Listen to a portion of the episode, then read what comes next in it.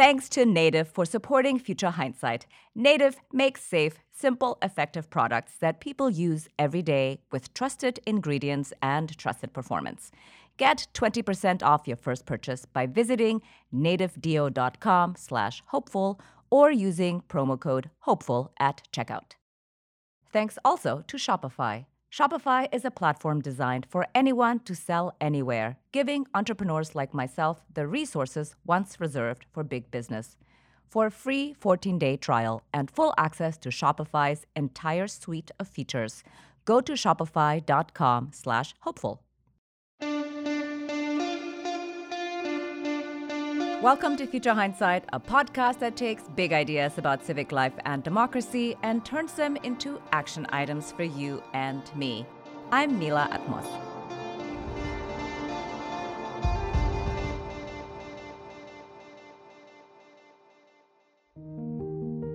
Last week, in our interview with Art Chang about the inside view of running as a political outsider in the New York City mayoral race, we touched on the issue of ranked choice voting, or RCV. And I admitted that I was a little bit confused by it. So I thought I wanted to find out more. And while it doesn't sound like the most exciting thing, it seems that ranked choice voting could be one of the most revolutionary democracy reforms we have available to us. That sounds more interesting, right?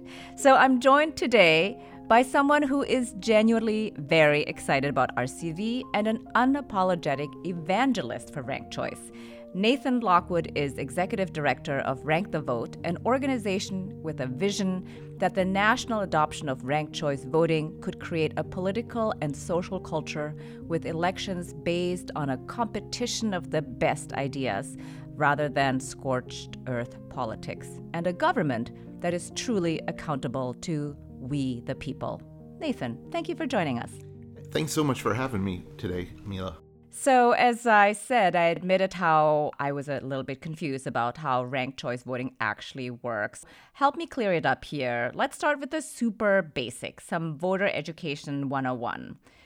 What is the status quo for most voters? And then what is ranked choice voting and how does it upset the status quo? You know, the way we've been voting our whole lives, you typically go into the voting booth. There is um, two or more candidates running. Um, you pick one of the candidates, uh, whether there's one running or 10 running, and you've voted. That's how we vote right now. And um, we count those votes, and whoever has more votes than anyone else will win that election they will win that election whether they have 70% of the vote or whether they have 15%, as long as they have more votes than anyone else that's running in that election. This method works pretty well when there's only two people running. You're guaranteed to get a winner with a majority, although it's kind of an unfortunate lack of choice when there's only two people running. We, you start to run into problems, though, uh, as soon as you start to add just that next person you can have what's called the spoiler problem, where the person who is the front runner, who's most similar to the person who joins, gets kind of unfairly penalized by having another candidate appealing to their base of supporters. The most famous election like this would have been the uh, 2000 presidential election with George W. Bush and uh, Al Gore, and with uh, a strong Green Party candidate, Ralph Nader, competing as well. Everyone remembers who was alive then and voting then. From day one, the Democrats were very unhappy about Nader's decision to run. They said, listen, this is going to be a close race, and you are going to mess it up for all the people who care about the things you care about. you have no chance of winning, and you're going to take votes away from Al Gore. And people were so concerned about this election that they, if you were sitting at the lunch table talking about it with your friends, uh, and you were a Democratic voter, you might be like, don't even think about voting for Ralph Nader, or if your friend was thinking of voting for Ralph Nader, you'd really try to talk them out of it, sort of scold them out of it, because people were that scared it would affect the outcome. Unfortunately, they were right to be concerned. The outcome came down to the the contest in Florida, where George W. Bush wins by just over 500 votes. Meanwhile, Ralph Nader gets about 100,000 votes, and exit polling shows that had he not run, about half of the voters would have voted for Gore, about a quarter for Bush, about a quarter wouldn't have voted. Meaning, instead of losing by 500 votes, Gore would would have won likely in the neighborhood of 15 to 20,000 vote margin and a majority, as opposed to George W. Bush, who won with less than majority support. Our current election system, we just talked about a case where the Democrat was penalized. It's an equal opportunity punisher. Interestingly, just eight years earlier, George W. Bush's father, H.W. Bush, was uh, competing in an election against a um, historically strong independent candidacy of Ross Perot. And if you talk to George H.W. Bush's campaign, they feel strongly that they were unfairly penalized by his participation as, uh, you know, kind of pro business conservatives. They felt that Ross Perot, who got nearly 20% of the vote, took way more votes away from Bush than from Clinton, who went on to win that election with just 43% of the popular vote. Actually, I almost forgot. I think when we talk about the Bush and Gore election, we don't talk about the fact that Ralph Nader ran anymore. We just talk about the counting of the ballots in Florida and, and the unfairness and the lawsuit in the Supreme Court. But actually, at that time, I remember people were incredibly angry about Nader basically uh, spoiling the race. So, how does ranked choice voting address this problem? Ranked choice voting addresses this problem extremely effectively, and it's just one simple change to the way we vote. Basically, instead of going into the uh, voting booth and picking a single candidate, voters like us are allowed to rank the candidates in the order that we like them. So we can say, this one's my favorite, my first choice, but if they don't have the support to win, uh, count my ballot towards my second choice. And it allows you to always vote for your favorite candidate without wasting your vote. Because we're not just getting one piece of information from voters, we're getting a much more complete picture of how they feel about the candidates we're able to know who the majority prefers in an election. So back to our Al Gore, George Bush, Ralph Nader example, a Nader voter could vote for Nader as their first choice and Gore as their second choice.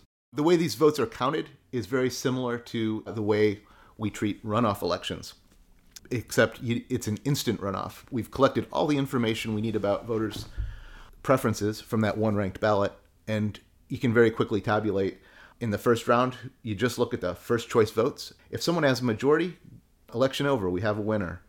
If no one has a majority, we go to a runoff round where first we eliminate the candidate with the least support.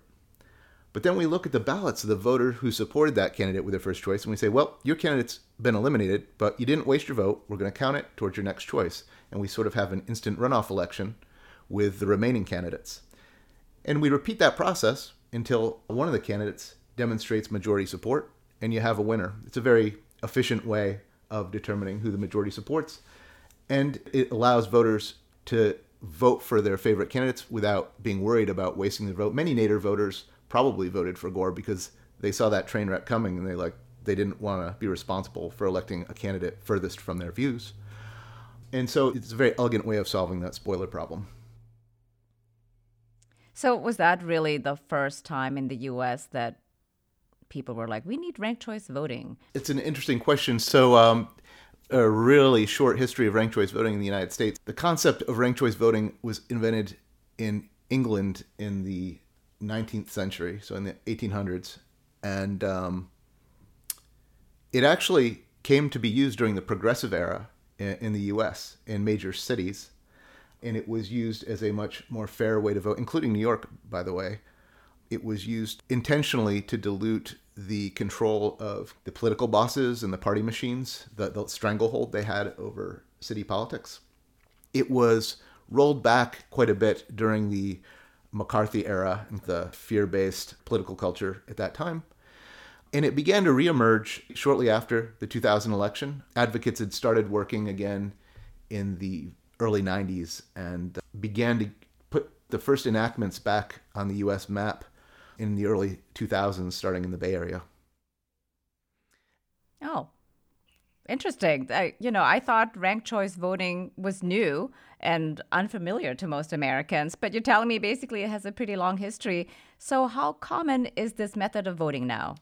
Well, it's grown a lot. It has been pretty unfamiliar to most Americans. For advocates like myself and organizations like Rank the Vote or, or Fair Vote or Unite America or Represent Us, you know, our first goal is to educate people about ranked choice voting because it turns out that you're talking about changing voting system and voting is the bedrock of our democracy so people understandably apply a very strong conservative evaluation to any proposed change to the election system. We don't want to disenfranchise or, or harm our democracy. It turns out that once people learn about ranked choice voting, that's probably the best indicator of support. People who know what it is and are familiar are most likely to support it. Those who are unfamiliar with it are least likely to to embrace it. In 2005, when San Francisco began using ranked choice voting, at that time, the only city remaining using ranked choice voting in the US was Cambridge, Massachusetts, and had a very long and very successful usage of it. Since San Francisco adopted now, went up to about 15 cities around 2016. And today, that's ballooned to over 50 municipalities that have enacted ranked choice voting. This past November, a record number of municipalities used ranked choice voting. I think the number was in the 30s. And now there's even two states that are using it statewide for almost all state and federal elections. Uh, Maine, which adopted ranked choice voting by ballot referendum in November 2016, has used it now for two cycles for state and federal elections, including U.S. Senate races, including U.S. House races, and including in a historic first in 2020, Maine used ranked choice voting to determine their state's delegates for the presidential election.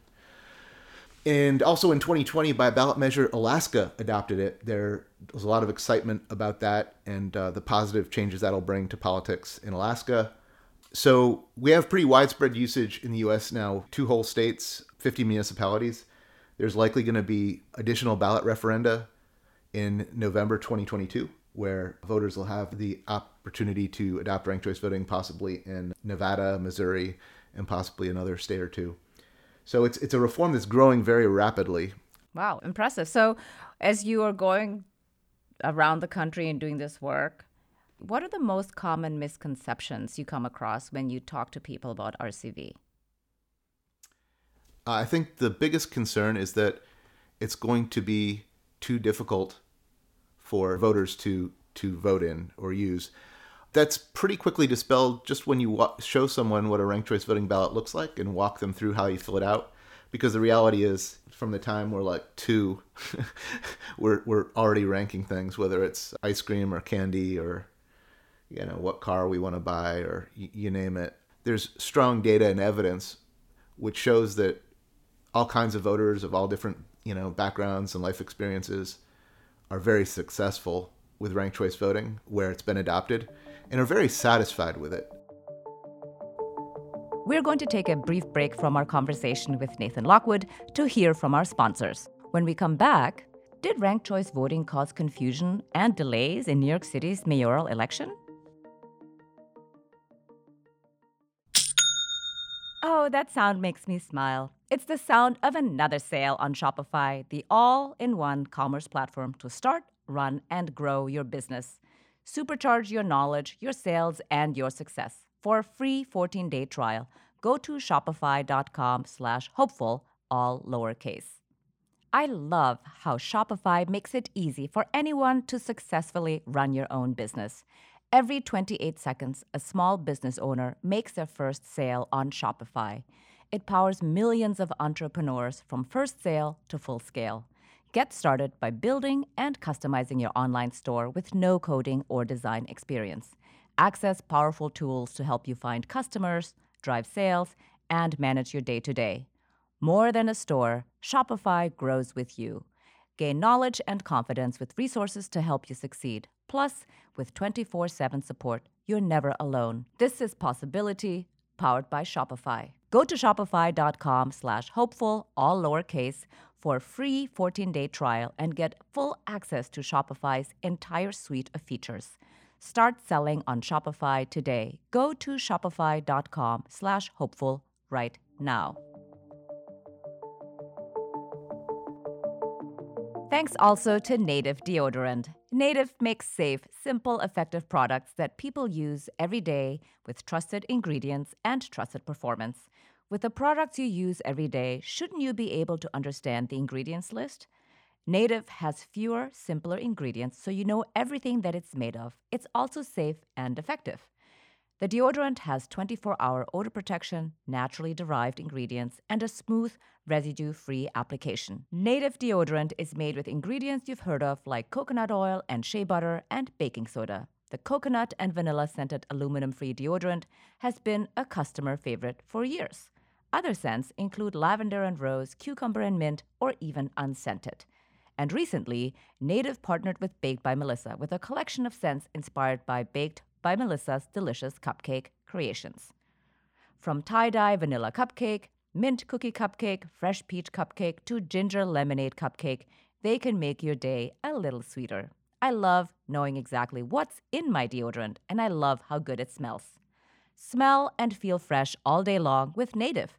Get 20% off your first order by going to nativedeo.com slash hopeful or use code HOPEFUL at checkout.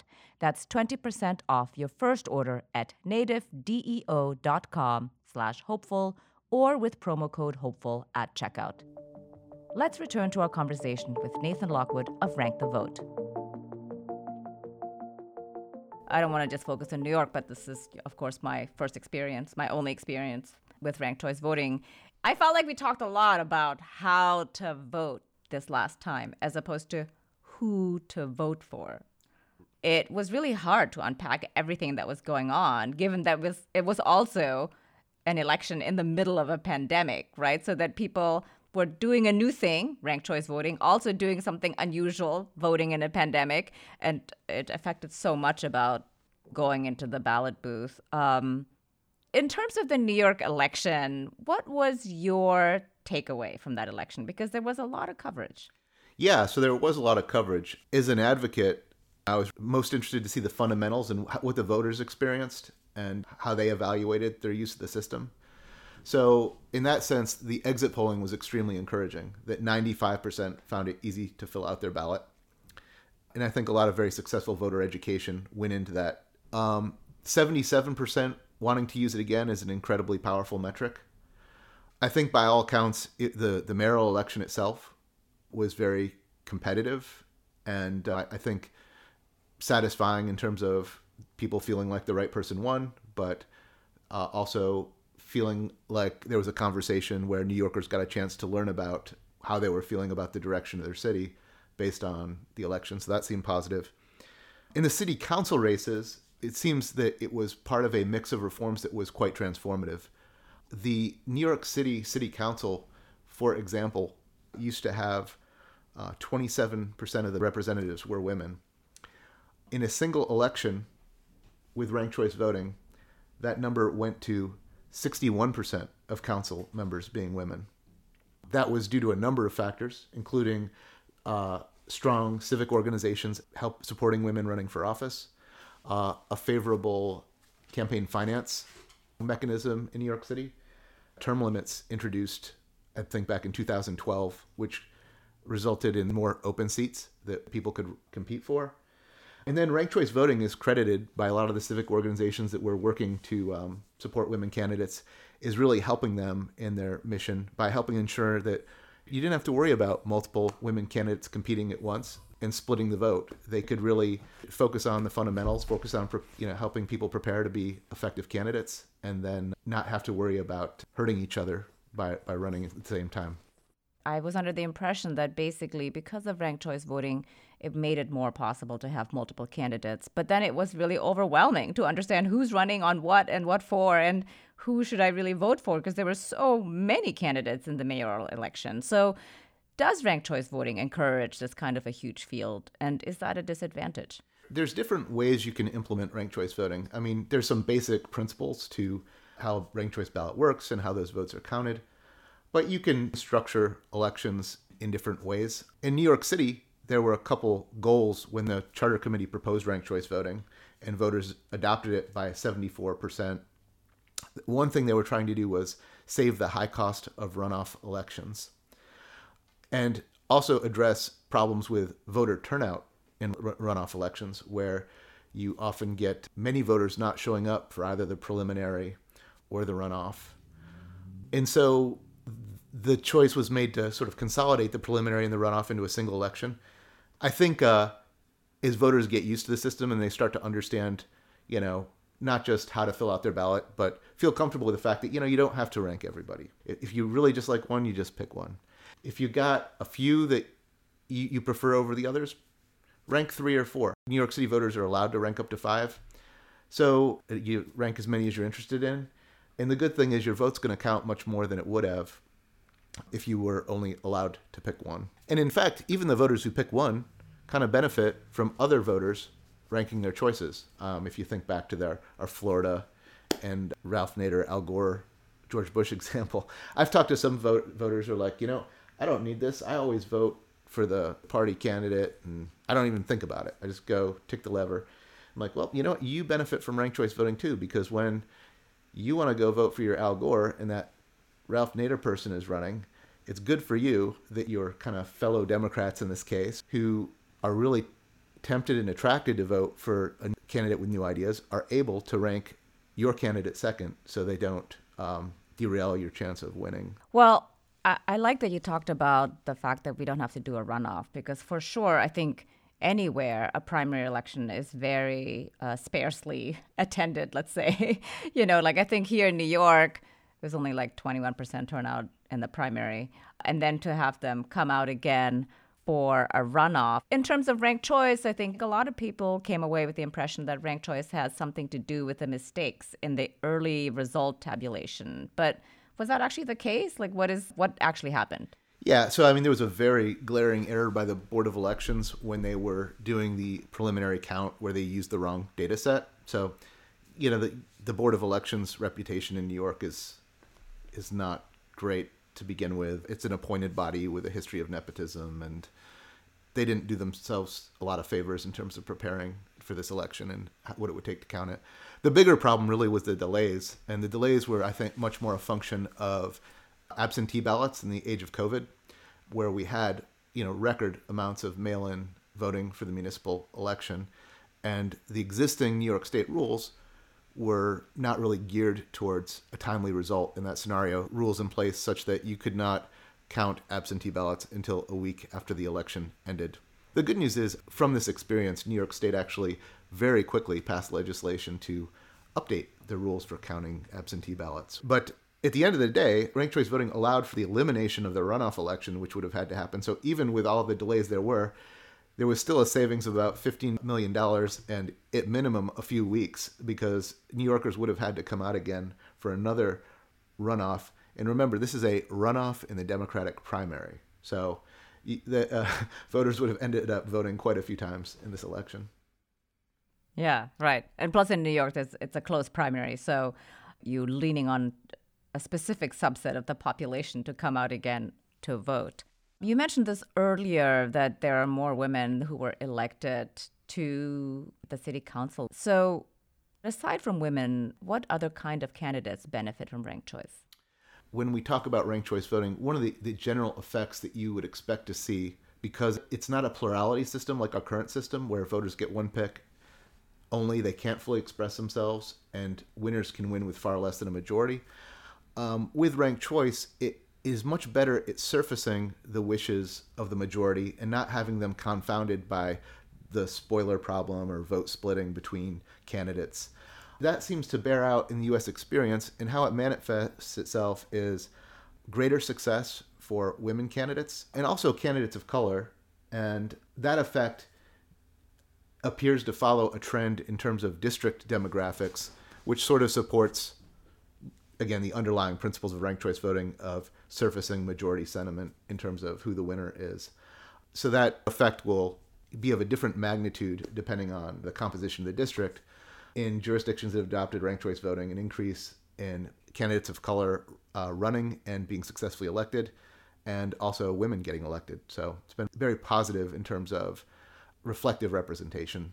Actually, I think one of the great side effects here is that basically people are paying attention to election reform and therefore, you know, doing things like updating laws about how to count absentee ballots and things like that. So that's I think in general really encouraging that people are paying attention at all to begin with and then to implement other kinds of reforms. So what motivated you to get involved with this campaign? Yeah, well, I, I got involved in early 2017, and, and prior to that, I was politically active kind of in college and for a few years after. And my wife and I met and had some had children, and I was pretty busy for almost a couple decades. Coming out of that, I was looking to get active and try to do something good again. And I was really concerned about Congress and our government. It seems like they have a lot of trouble getting things done, solving problems, um, working together to figure out ways to agree on things and solve problems. And that was deeply troubling for me. I was exploring ways that people were talking about fixing that. And there was one organization that's now called Unite America that at the time they had a strategy they were proposing of electing more centrist candidates in order to sort of be a bridge between the Republicans and the Democrats and provide a, a block that could help form a majority with either group to get them talking to each other again. They were talking about running independent candidates or supporting more moderate Democrats or Republicans. And I wouldn't necessarily call myself a centrist, but I found the idea of getting people with different perspectives to work together to accomplish important things to be appealing. It became apparent pretty quickly some of the challenges that approach might have, just in terms of the spoiler problem and whatnot. And so I was excited to start hearing about ranked choice voting after Maine passed it. Uh, there was a group of like five people in Massachusetts, five advocates, and they were pretty much the only people thinking about ranked choice voting in Massachusetts at the time.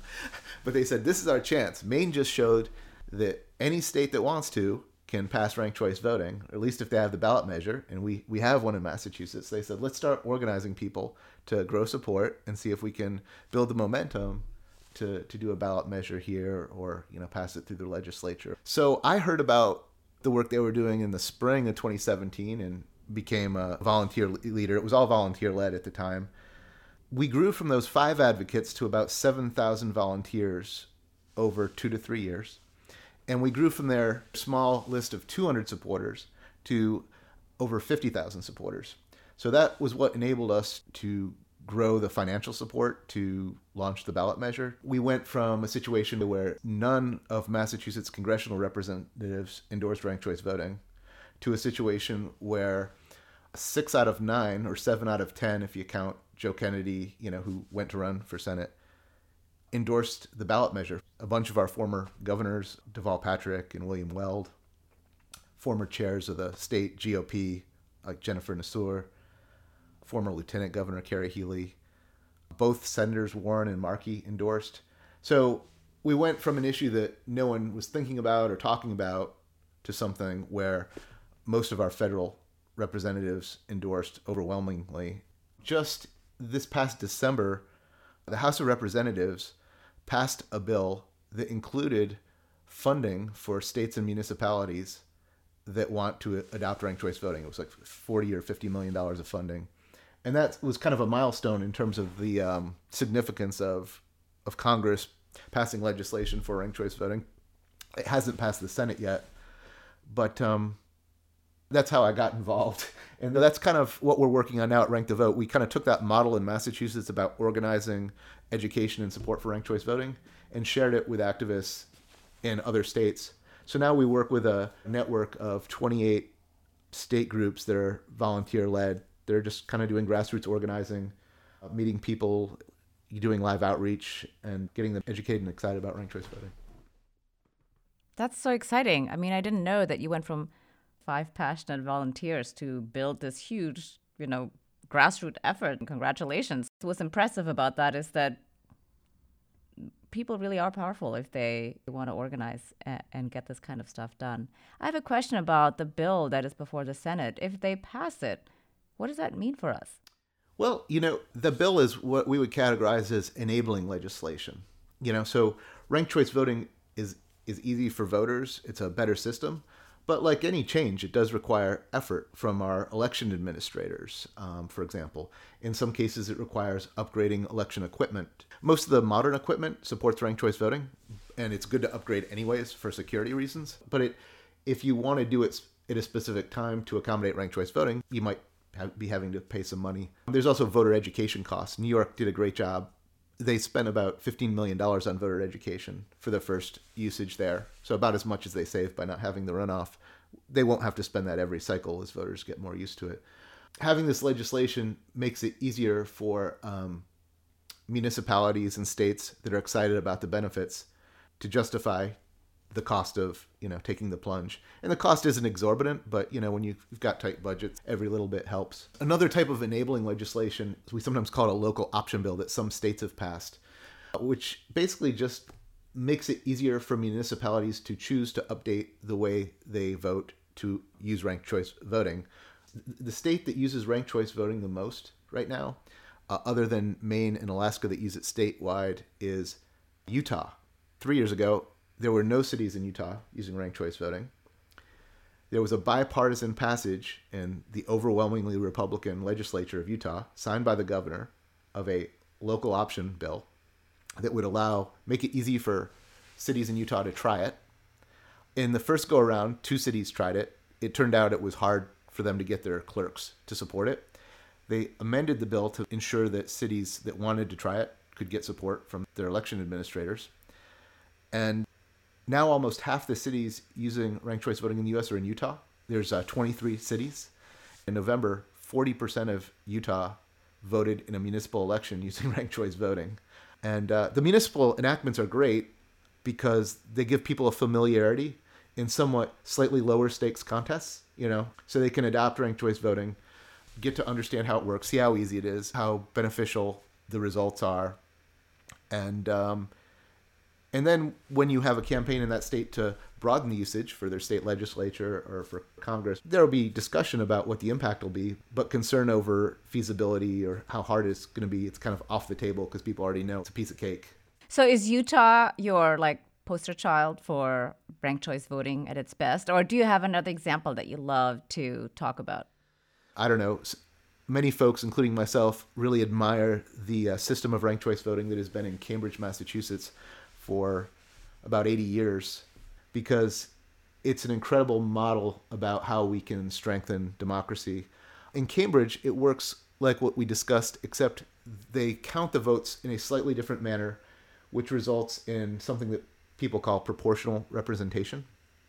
I guess the, the easiest way I could explain the benefit in winner take all districts, you're going to have some people who get the representative they want, and you're going to get maybe half or more folks don't get a representative that they want. Their candidate lost. In Cambridge, 77% of voters see their first choice elected to, to represent them. 91% see their first or second choice. And uh, 95% see their first, second, or third choice. It's a totally different paradigm.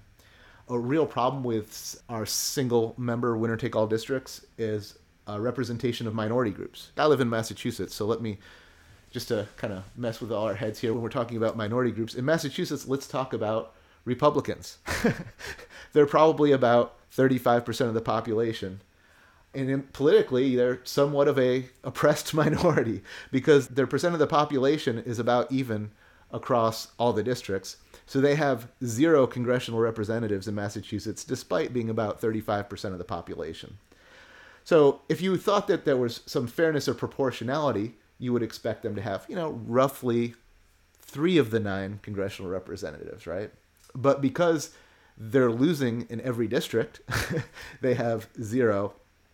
And Cambridge's system fixes that because instead of a single member district with like a roughly 50% threshold to win, they um, have a larger district where, let's say, five people are running and you need roughly 17% to win.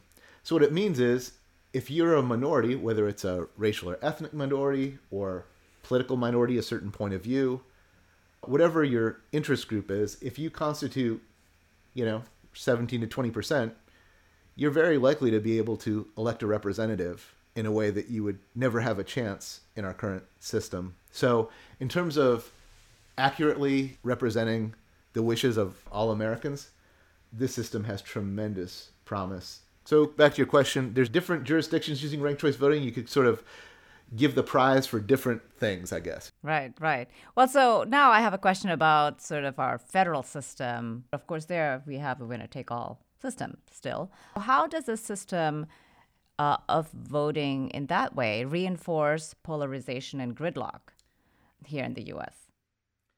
Yeah, so that's a it's a great question, and I would refer folks to an excellent report that came out by a group called Protect Democracy Uh, the report is called Advantaging Authoritarianism.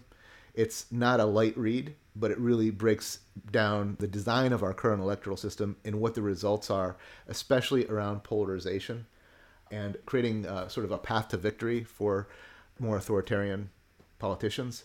Long and the short of it is the way we vote right now, because as we talked about with back to the Ralph Nader example, it sort of deters people outside of the two major parties from running because nobody wants to be a spoiler. It makes people afraid to vote for, for who they really like.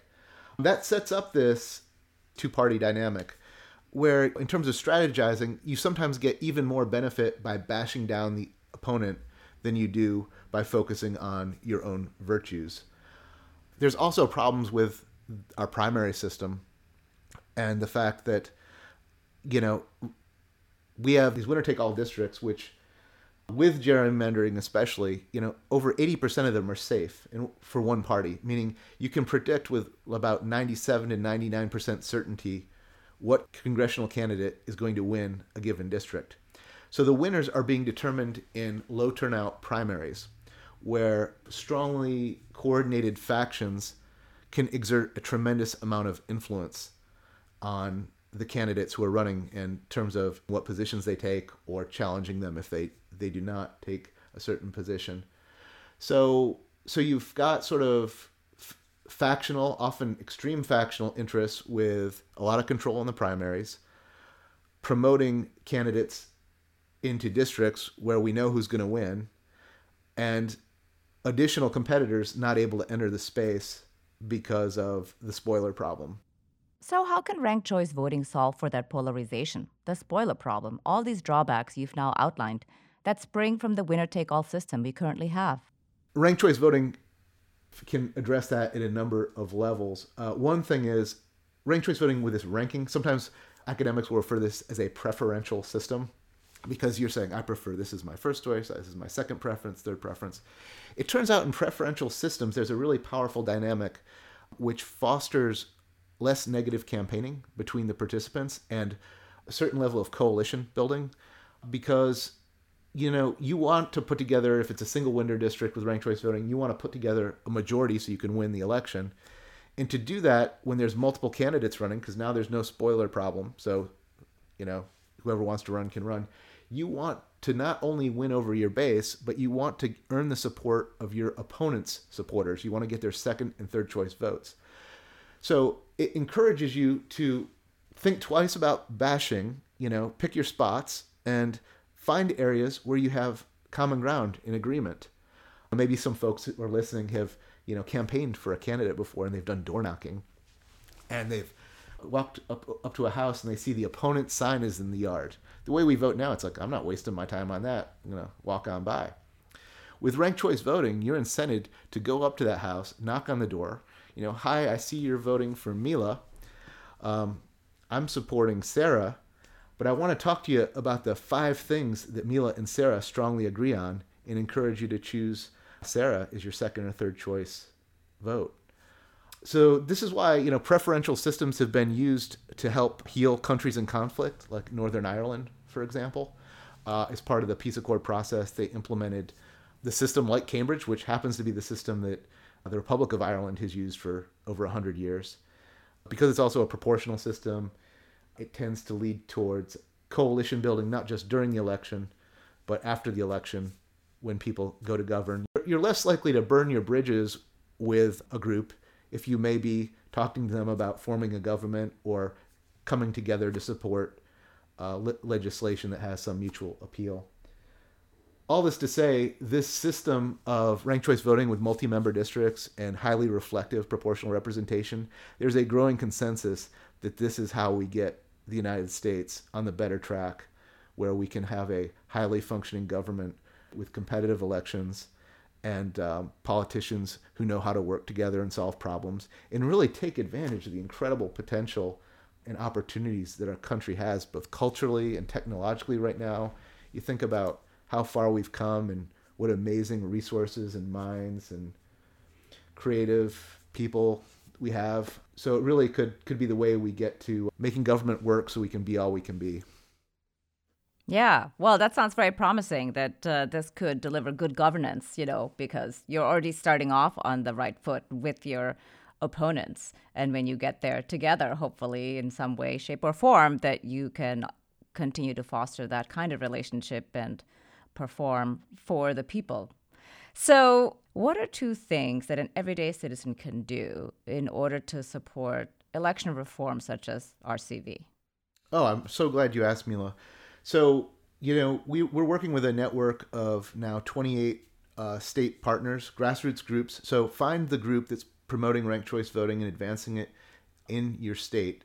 There's so many ways you can volunteer, Uh, whether it's doing live outreach and taking a clipboard to events, giving people a quick elevator pitch, showing them a ranked choice voting ballot, signing them up as a supporter or a volunteer. That's how we were able to grow our numbers in Massachusetts.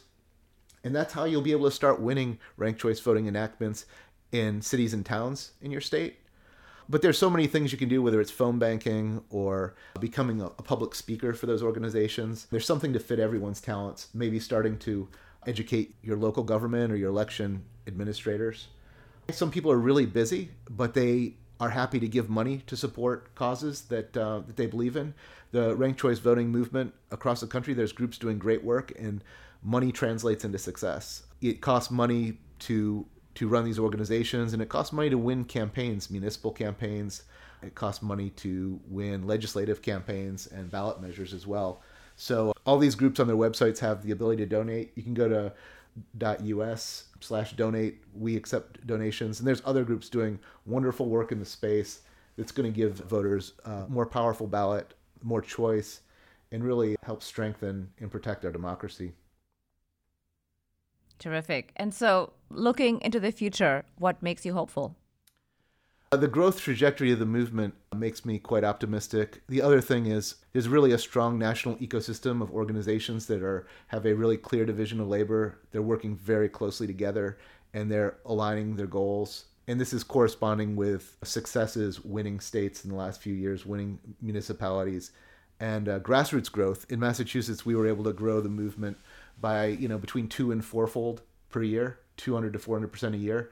When you start to look at that type of growth nationally, you, you can really build a powerful movement over just you know three to five years. So the strength and the quality of the reform itself, the way people naturally embrace it, how well it performs when it's enacted to sell itself, those dynamics really give me a lot of confidence. Thank you very much for joining us on Future Hindsight. Oh, thanks so much for, for having me today, Mila. It was really a pleasure speaking with you. Nathan Lockwood is executive director of Rank the Vote, an organization with a vision that the national adoption of ranked choice voting could create a political and social culture with elections based on a competition of the best ideas rather than scorched earth politics and a government that is truly accountable to we the people. Next time on Future Hindsight, Michigan's Secretary of State, Jocelyn Benson, describes her job as being a referee of democracy. She joins us next week to discuss what's on the line this year, why it's vital to pay attention to this November's elections and the primaries this spring, and the role everyday people can play. Protecting democracy is the most important issue of our time. Through complacency and disengagement, we allow those very well organized, well funded, and well coordinated forces seeking to install bad actors in positions of authority over elections. Voters, by being complacent, could allow that to happen. And if that does happen, then we can imagine a scenario where democracy uh, withers on the vine in the future because you won't have people in places of authority protecting it. Now, as long as I have breath in my body, whatever position I have, I'm going to continue to protect and defend our democracy and every citizen's right to vote. Jocelyn Benson joins us next time on Future Hindsight. This episode was produced by Zach Travis and Sarah Birmingham. Until next time, stay engaged.